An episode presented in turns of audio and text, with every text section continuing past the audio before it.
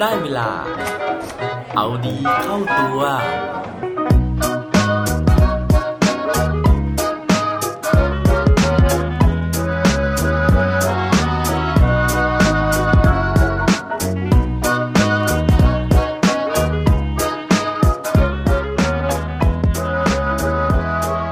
คุณรู้จักกามิกาเซ่ไหมครับ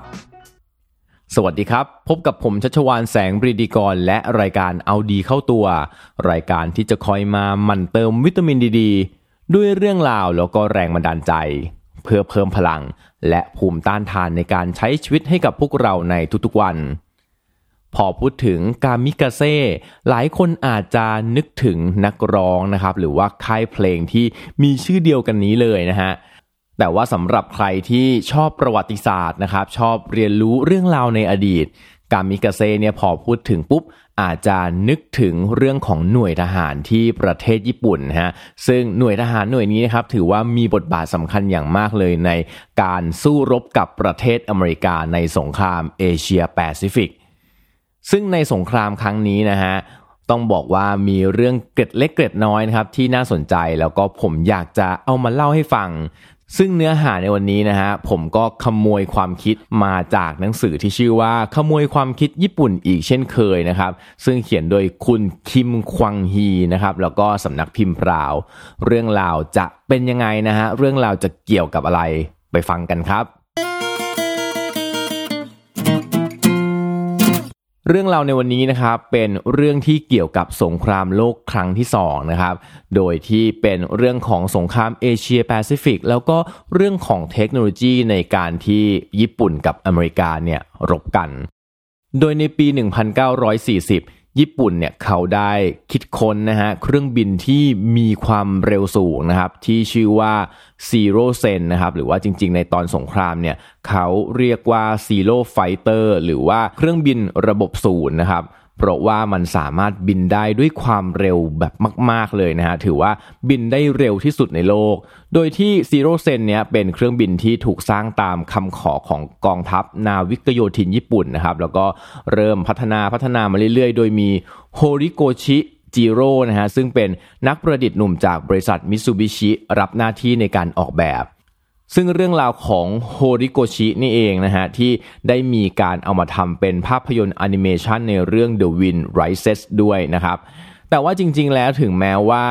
โฮริโกชิจากบริษัทมิตซูบิชิจะเป็นผู้พัฒนาออกแบบ แต่ว่าในเรื่องของการผลิตบริษัทที่ได้ทำหน้าที่ในเรื่องของการผลิตนี้นะฮะก็คือบริษัทนากาชิมะซึ่งพอพูดชื่อบริษัทนี้นะครับ เราอาจจะไม่ค่อยคุ้นชื่อ แต่ถ้าบอกว่า บริษัทนี้เนี่ยหลังสงครามโลกครั้งที่2นะฮะได้แตกลูกแตกหลานนะครับเป็นบริษัทย่อยๆ อีกมากมายเลย ซึ่งหนึ่งในนั้นนะครับมีบริษัทผลิตรถยนต์ที่ชื่อว่านิสสันอยู่ด้วย อันนี้เราอาจจะเริ่มคุ้นเคยมากขึ้นนะครับ โดยในช่วงสงครามนะครับเขาบอกว่าซีโรเซนเนี่ยเป็นเครื่องบินที่มีสมรรถนะสูงมากนะฮะแล้วก็ถือว่าสูงที่สุดเลยในบรรดาเทคโนโลยีทั้งหมดของญี่ปุ่นในขณะนั้น เขาบอกว่าถ้าเกิดว่าเราไปดูรายงานเปรียบเทียบสมรรถนะของเครื่องบินรบที่บันทึกโดยทหารอเมริกันในช่วงนั้นนะจะค้นพบจะรู้ได้เลยว่า ณตอนนั้นเนี่ยซีโรเซนเป็นเทคโนโลยีที่ล้ำเลิศขนาดไหน เพราะว่าไม่ว่าจะเป็นการปะทะกันครั้งไหนก็ตามนะฮะโดยเฉพาะการปะทะกันแบบตัวต่อตัวบนท้องฟ้าเนี่ยเครื่องบินรบของอเมริกาไม่มีเครื่องบินลำไหนที่สามารถไล่ต้อนซีโรเซนได้เลย ซึ่งมีอยู่ครั้งหนึ่งนะฮะที่เหล่าทหารอเมริกันเนี่ยได้ยึดเครื่องบินซีโร่เซนเอาไว้ได้นะครับแล้วก็เอาเครื่องลำนั้นนะฮะไปทดสอบติดต่อกันหลายครั้ง ทางอเมริกาถึงกับประกาศนะครับออกประกาศออกมาเตือนเลยว่ามี 3 สิ่งนะฮะที่ห้ามทำเด็ดขาดเมื่อเจอซีโร่เซนนั่นก็คืออย่างแรกนะฮะต้องอย่าสู้กับซีโร่เซนบนท้องฟ้า อย่างที่ 2 ก็คือ ห้ามปะทะกันในความเร็วที่ต่ำกว่า 480 กิโลเมตรต่อชั่วโมง นอกจากเครื่องบินของอเมริกาเนี่ยจะอยู่ด้านหลังของซีโร่เซนเท่านั้น แล้วก็อย่างที่ 3 ก็คือ ในตอนที่ซีโร่เซนบินจากที่ต่ำขึ้นสู่ที่สูง ห้ามตามหลังไปเด็ดขาด ซึ่งเขาบอกว่า 3 ห้ามเนี่ยนะฮะมันเท่ากับว่าห้ามต่อสู้กับซีโร่เซนเลยนั่นเองนะครับ เพราะว่าถ้าเกิดว่าเข้าใกล้ซีโร่เซนเมื่อไหร่นะฮะ รับรองว่าโดนสอยร่วงหมดทุกลำแน่นอนนะครับ ซึ่งสาเหตุที่ทำให้ซีโรเซนนะฮะไร้เทียมทานอย่างแรกก็คือเรื่องของความเร็วนะครับ อย่างที่สองเนี่ยก็คือเรื่องของระยะการบินต่อเนื่องนั่นเอง เพราะว่าซีโรเซนเนี่ยสามารถที่จะบินได้ระยะทางต่อเนื่อง 3,100 กิโลเมตรนะครับ หรือว่า 12 ชั่วโมง 5 นาที ซึ่ง Martin Caidin นะครับผู้ซึ่งเขียนหนังสือเรื่อง Zero Fighter เนี่ยได้กล่าวไว้นะครับว่า สำหรับเครื่องบินแล้วนะฮะ 12 ชั่วโมง 5 นาทีที่ Zero Sen ทำได้เนี่ยถือเป็นสถิติที่ดีที่สุดในโลกเลยทีเดียว โดยเฉพาะในยุคนั้น นั่นเป็นสาเหตุที่ทำให้ช่วงครึ่งแรกของสงครามแปซิฟิกนะครับเหล่าทหารญี่ปุ่นเนี่ยสามารถที่จะเอาชนะนะฮะแล้วก็ครอบครองพื้นที่ตั้งแต่มหาสมุทรแปซิฟิกไปจนถึงมหาสมุทรอินเดียได้หมดเลยนะครับ เพราะว่าซีโรเซนเนี่ยไร้เทียมทานมากๆ แต่จนกระทั่งวันหนึ่งนะฮะ สหรัฐเนี่ยที่เขายึดเครื่องบินซีโรเซนไปได้หนึ่งลำนะครับ เขาก็วิเคราะห์นะครับแล้วก็พยายามที่จะพัฒนาเทคโนโลยีเนี่ยที่จะมาเอาชนะซีโรเซนให้ได้ จนในที่สุดนะฮะซีโรเซนเนี่ยก็ถูกชำแหละออกมานะครับ แล้วก็ค้นพบจุดอ่อน นั่นก็คือการที่ซีโรเซนเนี่ยสามารถบินได้ระยะทางค่อนข้างจะนานเนี่ยในการผลิตนะฮะในการพัฒนาเนี่ยเขาก็ต้องพยายามทำให้เครื่องเบาที่สุด เพราะฉะนั้นนะฮะการที่เขาจะทำให้เครื่องเบาได้ก็คือต้องลดน้ำหนักลง ซึ่งอุปกรณ์ที่เขาถอดออกไปนะครับเพื่อที่จะให้ซีโรเซนน้ำหนักเบานั่นก็คือระบบกันกระสุนนะฮะของเชื้อเพลิงแล้วก็ที่นั่งนักบิน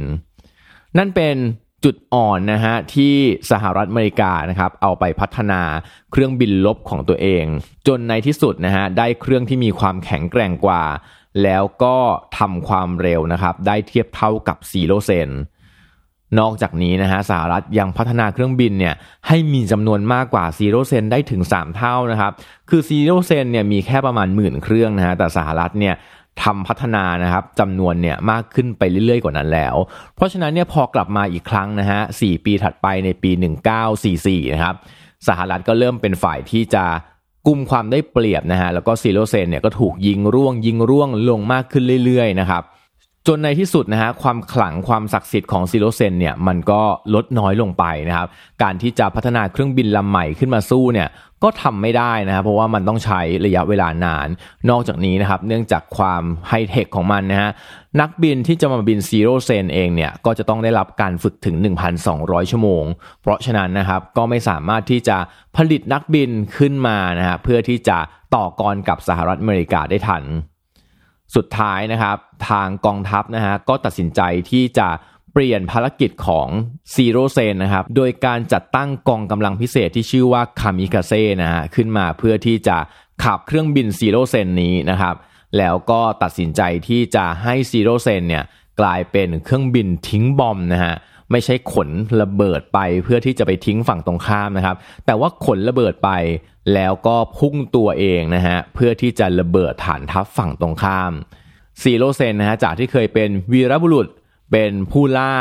เป็นผู้ที่ไม่เคยพ่ายแพ้ตอนนี้ซีโรเซนต้องปรับตัวเองนะครับ กลายเป็นเครื่องบินพลีชีพ และหน่วยกามิกาเซ่ก็คือผู้ที่รับหน้าที่นั้นในการที่จะควบคุมเครื่องบิน สุดท้ายนะฮะผลของสงครามโลกครั้งที่2เนี่ยเรารับรู้กันอยู่แล้วนะครับว่าญี่ปุ่นเนี่ยเป็นผู้แพ้สงคราม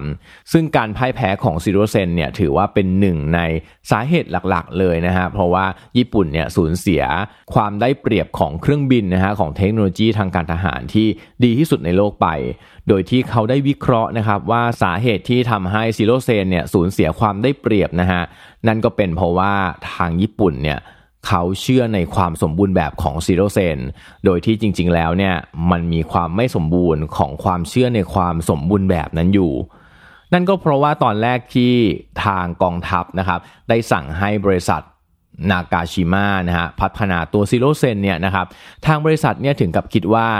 รัฐบาลเนี่ยกลั่นแกล้งนะฮะรัฐบาลเนี่ยมอบโจทย์ที่มันไม่มีความเป็นไปได้มา ดังนั้นวันหนึ่งนะฮะที่บริษัทเนี่ยคิดค้นเทคโนโลยีนี้ได้นะครับ ก็เลยรู้สึกว่าตัวเองเนี่ยทำสำเร็จแล้ว แล้วก็ไม่มีทางที่จะทำเทคโนโลยีนี้ได้ดีกว่านี้อีกแล้ว ในระหว่างนั้นนะฮะหลังจากที่ทำได้เสร็จกองทัพก็ไม่ได้มีความใส่ใจในการที่จะพัฒนามันให้ดีขึ้นนะฮะพอก็รู้สึกว่าตัวเองได้ของที่ดีที่สุดไปแล้ว ซึ่งต่างจากอเมริกานะฮะซึ่งเสียเปรียบอยู่ตอนนั้นนะครับ แล้วก็พยายามที่จะพัฒนาให้เครื่องบินเนี่ยมันดีกว่าซีโร่เซนให้ได้ สุดท้ายนะฮะซีโรเซนเนี่ยก็เลยติดกับดักกับความสมบูรณ์แบบของตัวเองนะครับ และทำให้ตัวของมันไม่พัฒนาในขณะที่มีคลื่นลูกใหม่ ที่เขาบอกว่ามาแรงกว่าคลื่นลูกเก่าเสมอ แล้วก็กลบคลื่นลูกเก่าอย่างซีโรเซนจนมิดไปและปิดท้ายวันนี้ด้วย quote ดี quote โดน เขาบอกไว้ว่า When my horse is running good I don't stop to give him sugar ถ้าเกิดว่าม้าที่กำลังควบอยู่มันกำลังวิ่งได้อย่างดี อย่าพยายามไปหยุดมันเพื่อป้อนอาหารครับ อย่าลืมกลับมาเอาดีเข้าตัวกันได้ทุกวันจันทร์ พุธศุกร์พร้อมกด subscribe ในทุกช่องทางที่คุณฟัง รวมถึงกดไลค์กดแชร์เพื่อแบ่งปันเรื่องราวดีๆ ให้กับเพื่อนๆของคุณผ่านทุกช่องทางโซเชียลมีเดียสุดท้ายนี้ ขอให้วันนี้เป็นวันดีๆ ของพวกเราทุกคน สวัสดีครับ